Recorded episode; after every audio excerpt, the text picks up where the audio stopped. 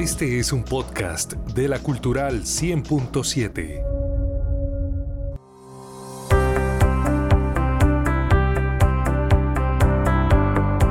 Ya es hora. Sí, aquí inicia Radio para mi ciudad, el programa que con crónicas, reportajes y entrevistas cuenta las historias que les interesan a los habitantes de Bucaramanga. Radio para mi ciudad dirige el periodista Carlos Alberto Bermúdez. Radio para mi ciudad, todos los sábados por la Cultural 100.7 FM. Bienvenidos.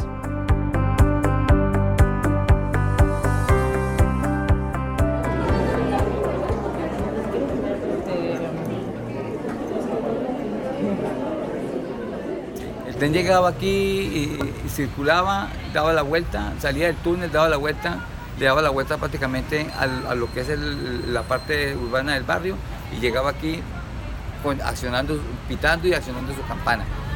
Eh, y la gente de una vez pues llegaba aquí, se parqueaba aquí al frente de la torre, que era donde la gente ya se, bajaba con sus productos y- y los pasajeros que venían de él, los demás a recibir sus parientes, sus amigos y a beber.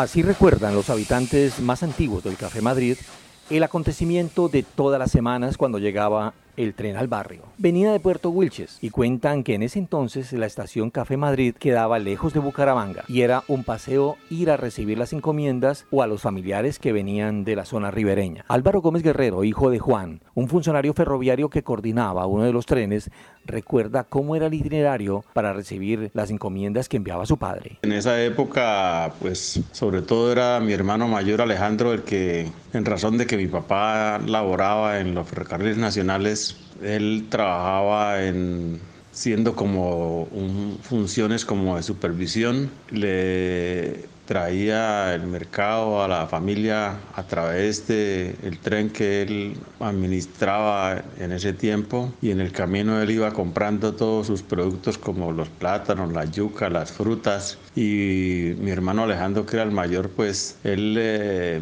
mi mamá lo mandaba con con el porta, con el almuerzo y la ropa limpia para que él tuviera para sus días de trabajo. Él salía de la casa e iba, bajaba hasta la carrera 15 y tomaba un bus que era la ruta del Café Madrid y llegaba allá y depende de, de la cantidad pues se, se regresaba en el bus o se venía en un carro con todos los productos. Allá era una estación donde se movilizaba muchísima gente porque ahí llegaba un tren que se llamaba mixto, o sea que era un tren que transportaba pasajeros y a la vez transportaba carga. Esa carga era entre Bucaramanga y Sabana de Torres, eh, Puerto Wilches, Gamarra, ¿sí? Ida y vuelta. Eso, eso era prácticamente todos los días. Y así era que mi papá pues convivió durante muchísimos años de trabajo hasta que se pensionó en los ferrocarriles nacionales.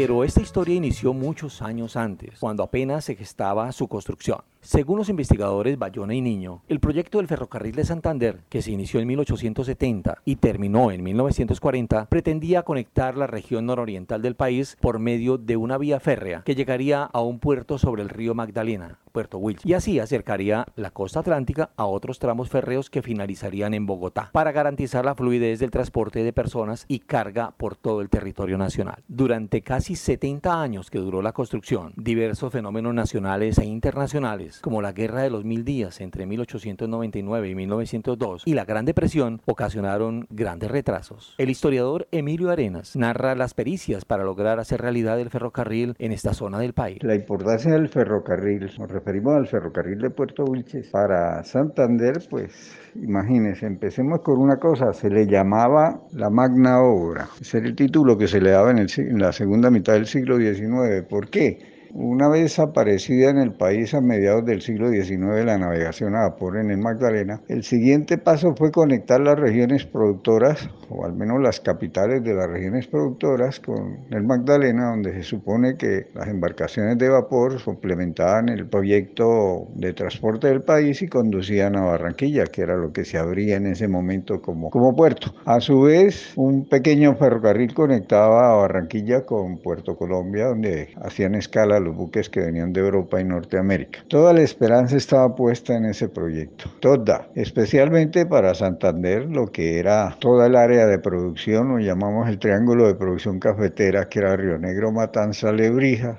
y su centro de comercialización que era Bucaramanga. Por su parte, en el Santander de ese momento, que formaba una unidad con el norte, que se llamaba el Estado de Santander, el problema estaba solucionado de hacía tiempo porque un ferrocarril conectaba a Cúcuta con Encontrados en el río Zulia y por ahí se salía al lago de Maracaibo y a Maracaibo. El problema aquí se planteó en 1881 cuando Abelardo Ramos, el ingeniero, encontró el punto ah, de, de arranque de la vía en en el río Magdalena, cosa considerada clave, y ese punto fue Pajaral, que posteriormente se llamó Puerto Wilches. Y digo que era el punto de arranque porque todo se traía, ah, los, rieles, las locomotoras, los clavos, lo único que había ahí era la madera de la selva para los durmientes. Entonces la cosa vino de allá para acá. Se calculaba que en seis años, es decir, hacia 1887, estaría listo el proyecto, pero en realidad en lugar de seis años se gastó 60 entre otras cosas por las guerras civiles, las crisis económicas que hubieron, especialmente por la caída del precio del café a finales del siglo XIX. Solo se reinició el trabajo hacia 1925 con parte de los dólares que, dieron la, que le dieron a la nación los Estados Unidos de América por la culpa, digo yo, que, que tuvieron en la separación de Panamá para hacer su canal. Fue como una indemnización que recibió el gobierno conservador de la época, que estaba al mando el Partido Conservador y en unos años pues eh, se pudo llegar con ese dinero a la estación Bocas que estaba como a 20 kilómetros de Bucaramanga y terminado ese dinero se demoraron otros 10 años más para llegar a estación Café Madrid y ahí se acabó todo. Se acabó todo porque el proyecto era haber entrado por Chimitá Bucaramanga, tal vez a los alrededores del parque del barrio de San Francisco, donde estaría el punto terminal de la vía, pero quedó ahí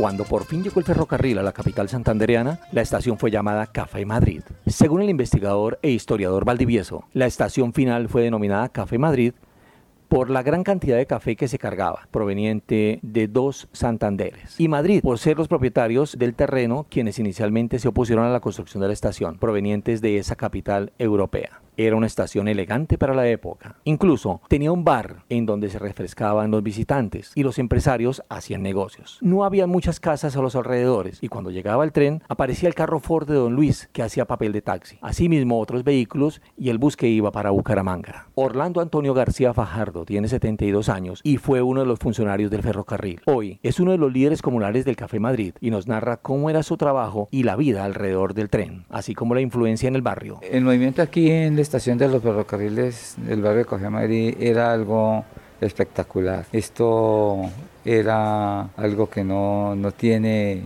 antecedentes malos. Todo, todo cuanto se movía era, era alegría, esto era una feria, esto era un evento que no tenía mm, antecedentes. Yo, durante el tiempo que laboré para los ferrocarriles, para mí fue algo extraordinario.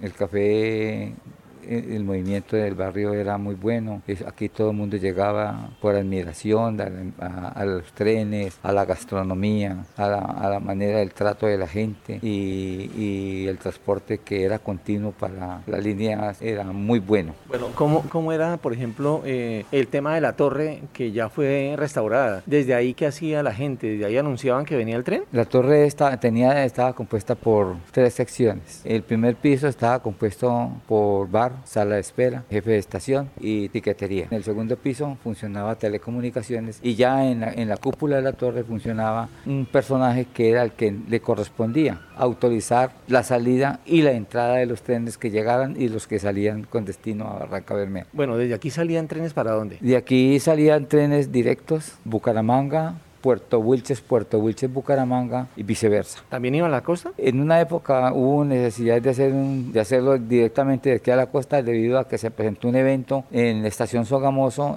donde el puente se cayó por una explosión de un tubo de gas, entonces hubo necesidad de, de, sacar los trenes directamente Bucaramanga, Santa Marta, Santa Marta, Bucaramanga. ¿A qué horas normalmente llegaba el tren? El tren tenía varios horarios, teníamos un horario, el primero un autoferro que estaba llegando entre las 9 y, entre las 9 y 9 y media de la mañana, un servicio de pasajeros muy popular, el, lo llamábamos el mixto. Ese servicio estaba llegando entre las 11, 11, 11, 11 y media normalmente y dentro del horario establecido por la empresa. Y de aquí para allá salía también un autoferro a las 5 de la mañana con destino a Barranca y un tren de lujo que se llamaba, eh, un, tren, un servicio de, lujo que salía de aquí a las 6 y media de la mañana, 6 y 45 de la mañana para llegar a Barranca a las 9 y regresar nuevamente allá para acá a las 2 de la tarde para llegar aquí a las 6 de la tarde. Llegaba al mercado, había negocios, incluso había historias de amor. Ah, no, esto aquí era un mercado persa. Aquí eh, la gente se volcaba a las nueve y media, 10 de la mañana a esperar el tren, porque en ese tren llegaba el pescado, llegaba la yuca, llegaba el plátano, llegaba la comida que producía el campesino entre,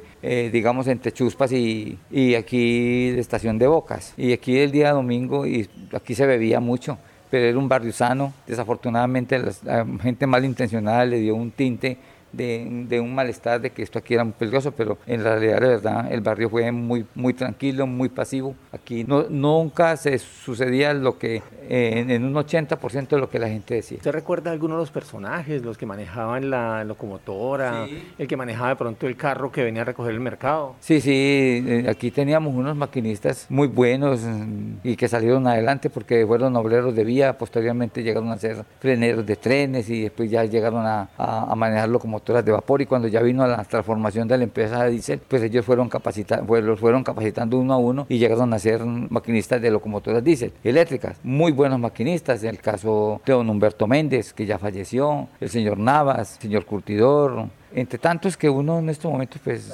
se, se le escapan pero así de eso es como le digo, muchos, Alfonso Rojas Zapata, muchacho Arnulfo, Rengifo, bueno, buena gente, maquinistas muy buenos que se hicieron a base de esfuerzo y de berraquera. Son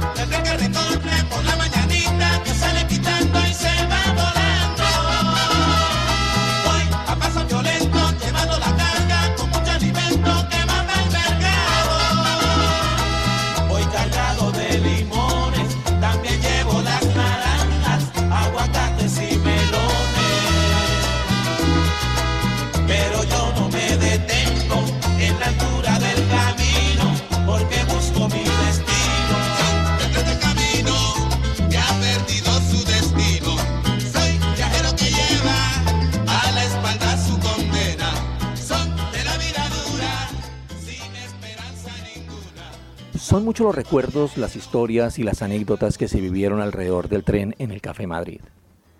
Habían bodegas y talleres para el ferrocarril, corrales para descargar el ganado que era traído en los vagones.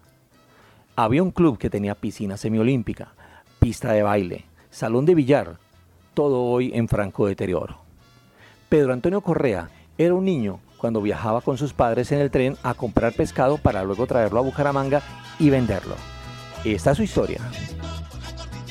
Mis papás tenían aquí frente a la carretera central esto un ranchito ahí y mi papá vendía la limonada aquí cuando llegaba el tren. ¿Y usted de pronto de niño qué recuerda de, del ferrocarril y todo esto de la estación y cómo se vivía todo esto? Pues aquí la, la, vivencia era muy, muy bonita, muy sana. el asunto del tren era que nosotros con mi mamá y otros hermanos viajamos de aquí para abajo a Chuspa, Vanegas, Puerto Santos, hasta el 36 bajamos. ¿En qué bajamos? Era a, comprar pescado fresco, a traerlo en, el tren que subía a las 2 de la tarde. Nosotros bajamos, bajamos a las 7 de la mañana que bajaba el tren y, y, retrocedía. Entonces traíamos el pescado fresquito y aquí estaban todos los usuarios de, de todo Bucaramanga, venían ahí, lo botamos aquí. Ahí lo botábamos en, Macumas, como venía. Ya venía hasta vivo, a ver, peces vivos todavía. Entonces la gente compraba mucho, comercializaba mucho el pescado porque era muy, muy bueno y de buena calidad y pescado sabroso. Y no tan solo pescado, venía la yuca, plátano, limones, todas las cositas se traían aquí para vender. ¿Qué edad tenía en esa época?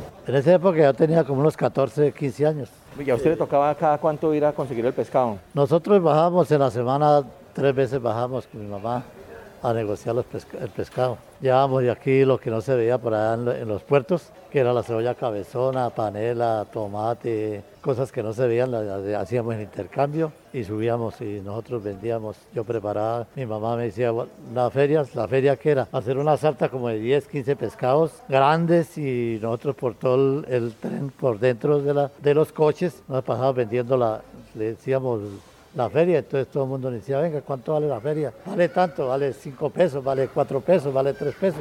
Y la gente no lo compraba mucho porque era pescado fresquitico. Y era un buen negocio, claro, porque ahí nos manteníamos todos, porque mi mamá fue, fue madre de, de 12 hijos y ahí nos criamos a punta del ferrocarril. Bueno, y en esa época no había tanta casa aquí, ¿no? No, en esa casa, en ese tiempo pues, habían mucho, mucho poquitas. Si habían unas 12 casas en el Café Madrid, eso era mucho. Ya un 100% ya ha cambiado mucho, ya la civilización del barrio, ya todo más, más moderno, más... ¿Usted se acuerda eh, cuánto valía el, pasaje en el tren en esa época? En esa época valía pesos, 101 con 20. El tren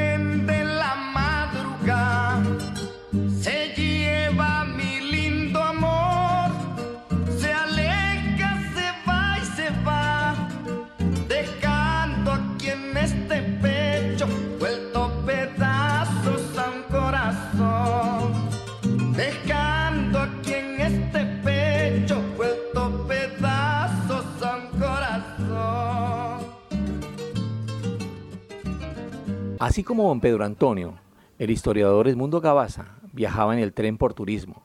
El promedio que se pagaba por pasaje eran 25 centavos, pero dependía si se viajaba en primera o en segunda clase, pues el tren era sofisticado. En mi época de juventud era un elemento sumamente importante para el transporte. Yo alcancé a visitar la estación del Café Madrid, donde tomábamos el tren y nos dirigíamos hasta provincia, eh, donde íbamos para pescar. Íbamos con un grupo de amigos, todos muy jóvenes, pero gozamos de, ese viaje que era muy agradable porque el tren paraba en muchas partes y entonces salían los vendedores a ofrecer sus productos. Eh, algunas veces llevaban músicos eh, costeños, subían a tren. Y era todo un espectáculo porque como eran pequeños los vagones, todo el mundo se subía en las estaciones, unos se bajaban, otros se subían, llevaban pollos, llevaban eh, cerdos, llevaban gallinas, bueno, eso era un espectáculo chistosísimo, pero muy agradable que le servía muchísimo al, al, pueblo y a la gente más, más pobre porque era muy barato el, el transporte. Colombia tuvo todo el país interconectado y eso comenzó en el siglo XIX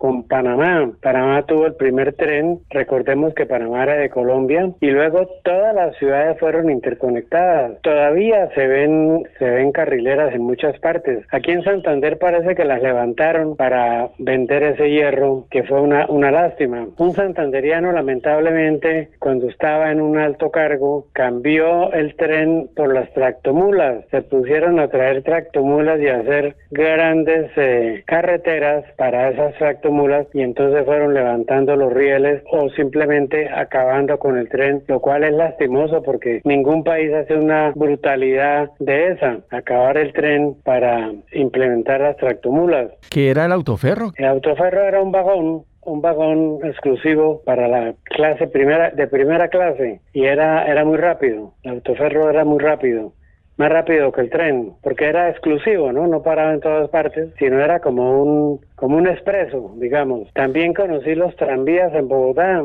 que prácticamente se acabaron con el 9 de abril, otro sistema muy muy económico que tuvo Bogotá por muchos años. Después de los tranvías vino el trolley en la época de, de Roda Espinilla, que era el trolley eléctrico. También se acabó. Y ahora pues esperamos que hagan el metro que es lo más moderno. Eh, finalmente, eh, en estos días ha venido hablando de reactivar el ferrocarril, hay proyectos, incluso algunos tramos que han armado. ¿Usted cree que en este momento es más vigente que nunca tener un ferrocarril en Colombia? Claro, es urgente, no solamente el ferrocarril, sino el río Magdalena. Yo alcancé a ir a Barranquilla en el buque Jesucita. Era un paseo muy agradable de dos, tres días, donde llevaban papayeras, donde pernoctaba uno en las literas y entonces ese era un, sistema de transporte envidiable y muy barato. Los ferrocarriles parece que este gobierno está tratando de, mejorarlos o de, reactivarlos mejor y ojalá que, que sigan adelante con ese programa porque eso abarata mucho el transporte. Escuche todos los sábados Radio para mi ciudad por la Cultural 100.7 FM. Radio para mi ciudad el programa en donde los hechos y las historias se cuentan a través de los géneros periodísticos. Dirige el periodista Carlos Alberto Bermúdez. Radio para mi ciudad, sábados de 7 a 8 de la mañana.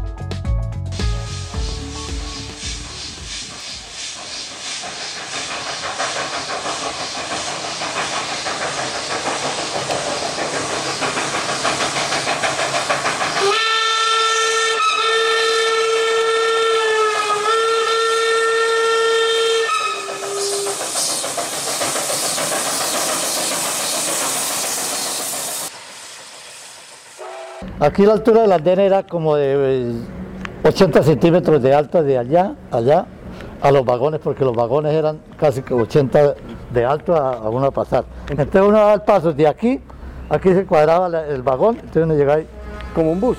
Un bus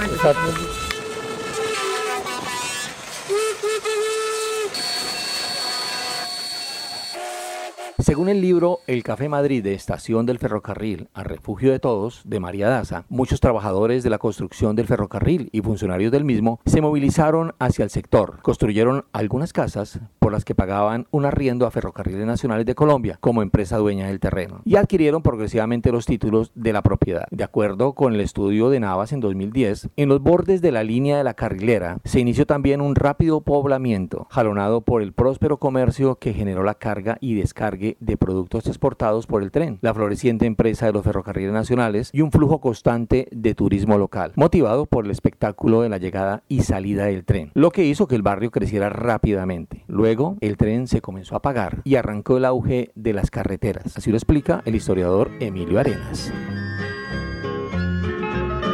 El tren lento va partiendo sobre los hilos de acero y en él se va despidiendo el amor que yo más quiero. Y en él se va despidiendo el amor que yo más quiero. Montañas y más montañas cruzan el tren como el viento dejándome aquí en el alma una tristeza, un lamento. Ya había hecho aparición el automotor, se abrieron vías, carreteras pues muy primarias, pero al fin carreteras, y empezó a hacerse una red vial que se hizo práctica y cuyo objetivo ya no era conectar a Bucaramanga con el ferrocarril, sino como se logró en 1940, sino el proyecto vial para conectarse con Cúcuta, para conectarse con Bogotá y para bajar directamente al río Magdalena en el punto de Gamarra. Eso se logra como hacia 1958. Y pues el juego dialéctico de las cosas, ¿no? Si bien ese proyecto de ferrocarril fue desde ese punto de vista mm, pues no muy exitoso, es decir, porque nació muerto, porque el ferrocarril que venía de Bogotá hacia la costa ya empezaba a recoger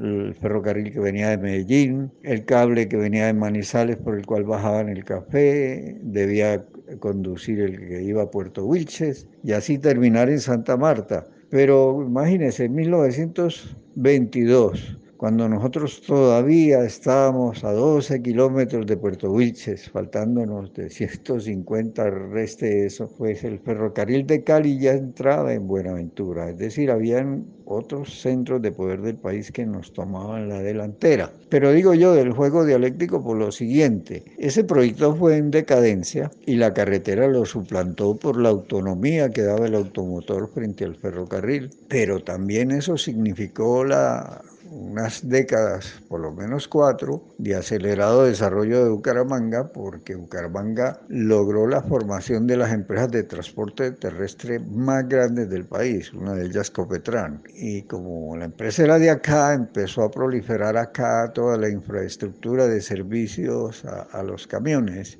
Y como los camiones que iban hacia Bogotá y venían de Bogotá hacia la costa atlántica necesariamente hacían escala acá, esto se convirtió en un centro de servicio súper especializado y esa fue la base de nuestra economía, diría yo, como entre el año 1900, antes de 1970 y hacia finales del siglo cuando se abrió la troncal del Magdalena y entonces ese flujo automotor pesado ya no pasaba por aquí y por tanto ya no se reparó como se hacía antes acá. Entonces ha sido más o menos la, la historia del ferrocarril y hoy nos queda algo simbólico en las estaciones que aún sobre, sobreviven, puesto que de ese proyecto no se ha vuelto a hablar y de los rieles desaparecieron, los levantaron de la vía, sobre eso hicieron terraplenes de, de cosas que son en realidad hoy trochas para salir a Sabana de Torres y La Gómez, que es por el lugar por donde pasa la troncal. Entonces esa ha sido como la historia de ese gran proyecto ferroviario que inició el, el, liberalismo en el poder, que trata de seguir la regeneración conservadora, pero que definitivamente se paró por la caída del precio del café y la inmediata rebelión que hubo, la que hemos llamado la Guerra de los Mil Días.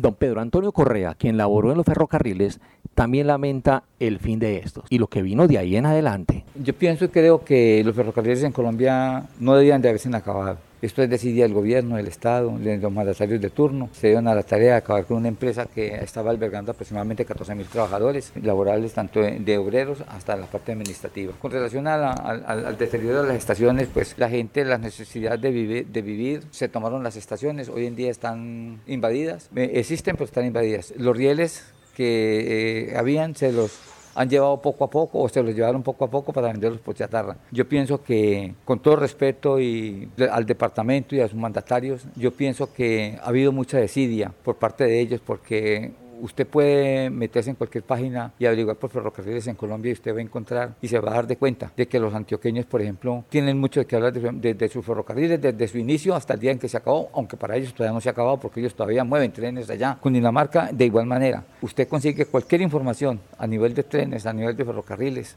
en esos, en esos, en esos departamentos y lo van a conseguir.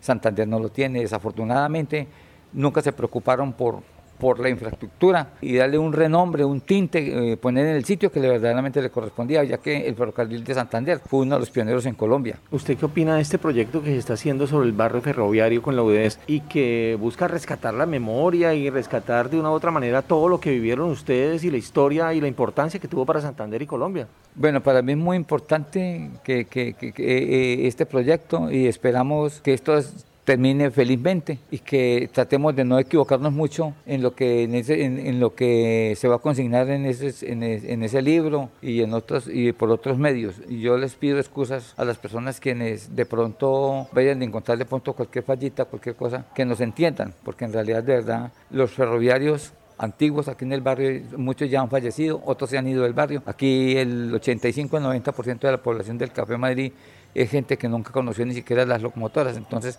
eh, estamos tratando de recuperar, eh, recopilar, eh, hablando con el uno y con el otro, para sacar adelante este proyecto que me parece muy importante. Por lo menos mm, darle a conocer a los, a los jóvenes estudiantes de hoy que no saben ni siquiera el por qué el barrio se llama Café Madrid, no saben qué existió aquí, dicen que hubo un ferrocarril, pero ellos no conocen ni los rieles. Entonces, esa es la idea de que tengan algo, algo de conocimiento de lo que fue, lo que fueron los ferrocarriles nacionales de Colombia con la edición Santandera dentro, de su esquema. Yo sinceramente me da mucho guayado, me da mucha tristeza de que esto haya sucedido porque la verdad, verdad, yo no puedo creer que un país como Colombia tan hermoso vayan a decir de que el ferrocarril en Colombia es obsoleto, pero y anhelo algún día volverlo a ver como, aunque existen partes, todavía se están moviendo trenes, pero no, no son populares porque son de carga, esporáneas, pero son de carga. No, queremos que el ferrocarril vuelva, pero que vuelva con pasajeros, que, que lo conviertan en una fiesta, que, que sea algo hermoso para, porque viajar en tren es, es muy agradable. ¿Cómo era ese, ese, ambiente cuando llegara la locomotora? ¿Cómo era el humo, el ruido? Eh, el tren, al llegar a cualquier estación, siempre había una tabla de precaución que decía switch a 300 metros. Cuando la locomotora, ya, eh, cuando el maquinista visualizaba el, el, tablero que decía switch a 300 metros, estación tal, él inmediatamente accionaba el pito de su locomotora tres veces anunciando que ya iba entrando. Y cuando ya llegaba, por ejemplo, como aquí, aquí a Bucaramanga, que era un terminal, desde el momento en que ya pisaba parte ya urbana de aquí, o ya lo que era el barrio, él, él, pitaba y, y, ya faltando pues 50, 100, 200 metros para llegar a la estación, accionaba su campana, tilín, titlín, titlín, titlín, y así lo hacía en el momento en que iba a salir, pitaba tres veces y salía accionando su campana. Los coches eran rojos, coches verdes, sillas eh, reclinables, algunas, otras eran fijas, pero eran muy cómodas para uno viajar, eh, con una capacidad más o menos de 40 pasajeros sentados. Había primera y segunda, sí señor, los verdes eran de segunda, que eran bancas de madera y los ya lo que es de primera, si eran bancos, en sillas reclinables con su buen restaurante a bordo en la mitad del tren en la mitad del convoy iba un restaurante y estaba administrado y tenían vendedores. El tren de lujo tenía, eran, eran coches de lujo y tenía, tenía bar y tenía un, un, coche que era de dos pisos, que era minibar también y tenía sus literas para usted podía viajar de Bogotá a Santa Marta, por decirlo así.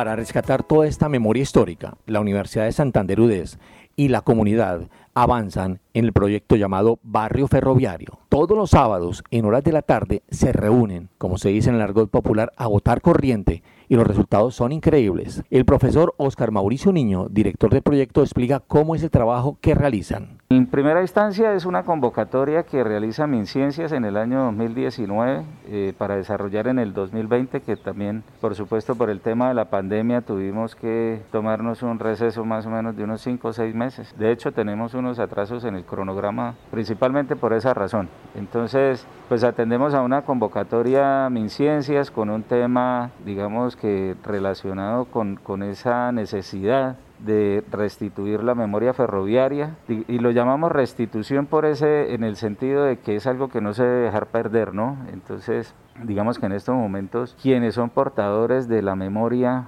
eh, como tal de la industria ferroviaria ya son muy pocos los habitantes del barrio. De hecho, una de, los, las, de las particularidades que, encontramos en el barrio es que ha sufrido muchas transformaciones. Eh, hablo de invasiones, de, la gente que era desplazada por la violencia, llegaba al sector entonces, eh, eso hizo ir migrando también algunos pobladores originales del, barrio, que por supuesto tenían el conocimiento y que poco a poco se iba a ir perdiendo. Entonces, digamos que este es como el último, digamos, como, podría llamarse el último de los esfuerzos, porque pues muchos, muchos de los pensionados y exfuncionarios del ferrocarril eh, ya no están por acá.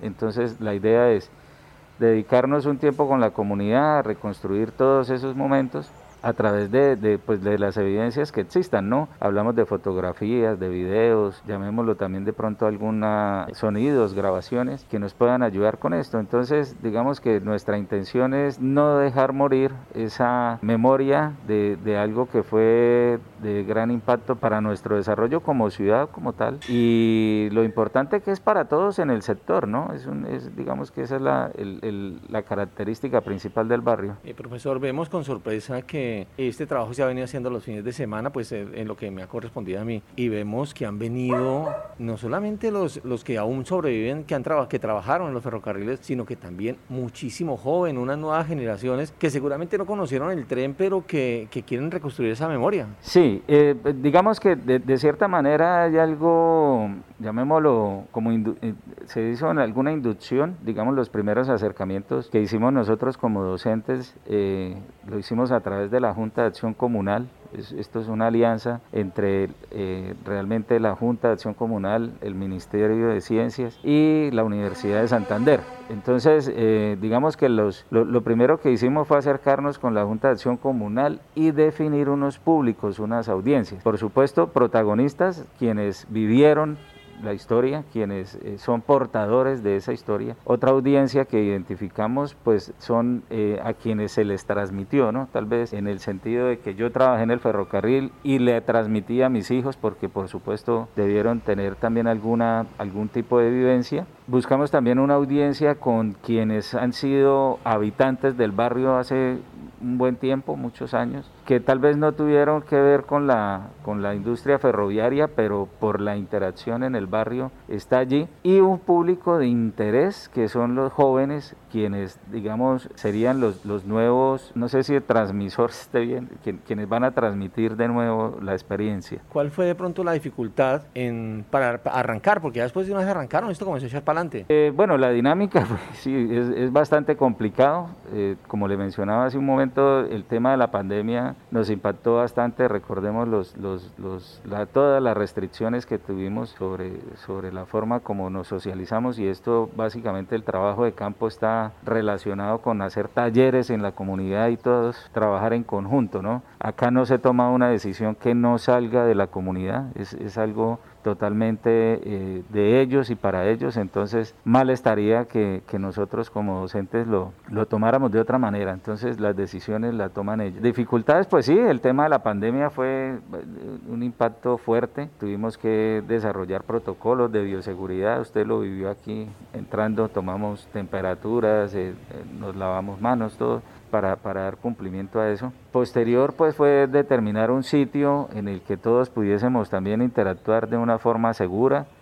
eh, de una forma cómoda, para que esos momentos de creatividad que requiere el asistente al taller pues los pueda desarrollar. Entonces, pues aquí iniciamos trabajando en el salón comunal. Durante un tiempo hicimos allí algunos talleres. Después fuimos a unas instalaciones de la Junta de Acción Comunal y ahorita, hace dos semanas, pues estamos viniendo a la estación del ferrocarril, la antigua estación. Allí pues hay un reconocimiento especial para el instituto porque pues digamos a través del de, doctor Néstor pues de, encontramos el apoyo y la ayuda para que eh, nos no, lográramos utilizar estos espacios. Profesor, al final, ¿Cuál es el objetivo?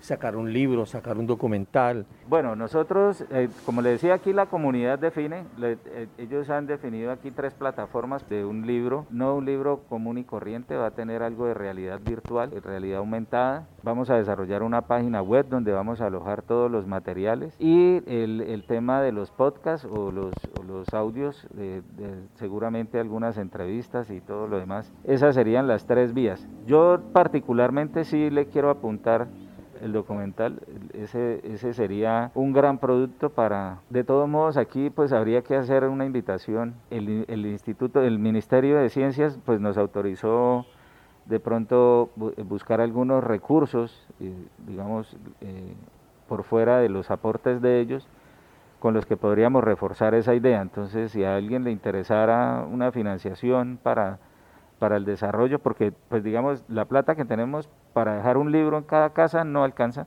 entonces hay que de pronto buscar algún, algunos otros recursos adicionales y por qué no pensar en que podamos alcanzar a hacer el documental. ¿Usted cómo quiere que recuerden este proyecto los habitantes del Café Madrid, del barrio ferroviario, que, que es como el gran título del libro, ¿no? Sí, el, el, digamos que el proyecto ha tenido algunos cambios, por lo que le digo, es, es digamos la dinámica, lo que tiene uno en, en teoría presupuestado que ocurra llegar con una idea y que la, la misma comunidad lo transforme. Eh, y comenzaron por allí, cambiaron el nombre del proyecto, ahora lo llamamos el barrio ferroviario. Estamos precisamente el día de hoy definiendo el logo, lo que nos va a identificar como tal. La recordación, pues yo creo que sí está como en manos de ellos, ¿no? De, de la forma como hemos podido ver los, los avances aquí. Esto, olvidé mencionarlo al principio, pero este es un proyecto que tiene que ver con la apropiación social del conocimiento, de, de, eso trata la convocatoria, y hemos hecho unos ejercicios muy interesantes con la gente. Entonces hemos desarrollado aquí unos materiales que ellos mismos se encargan, se lo pelean por compartirlo en su entorno, en su sector. Entonces eh, no, no fue extraído de los cabellos ni salió de un sombrero que fuera un libro, eso, eso lo socializaron ellos con sus vecinos. Entonces creo que vamos por un muy buen camino si esto eh, logramos continuar con esa dinámica de la forma como se multiplica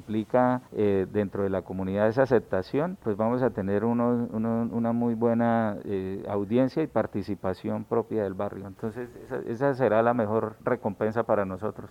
Podríamos, eh, para cerrar esta charla, decir que el ferrocarril, así no esté echando humo, no esté pitando, no está sonando su locomotora, eh, ¿aún vive en los corazones de mucha gente aquí en el Café Madrid? Sí, por supuesto, sí, el, ese sí es claro, eh, digamos, eh, llegamos al barrio precisamente por eso, porque la gente no quiere dejar morir esa, esos recuerdos, esa, digamos, esa historia como tal. de hecho, empezamos un tanto apáticos, ¿no? Esto se trata de reclutar interesados y, y, como todo se forma un grupo base, un grupo que lidera, un grupo que empuja, y de hecho hoy en día eh, piensan ya en otra fase, ¿no? ¿no? No, quedarnos en un libro y en la página web que, donde vamos a alojar todo el material, eh, piensan seguir trabajándole al tema, yo no sé qué tan fácil sea revivir el, el ferrocarril que, o la industria ferroviaria,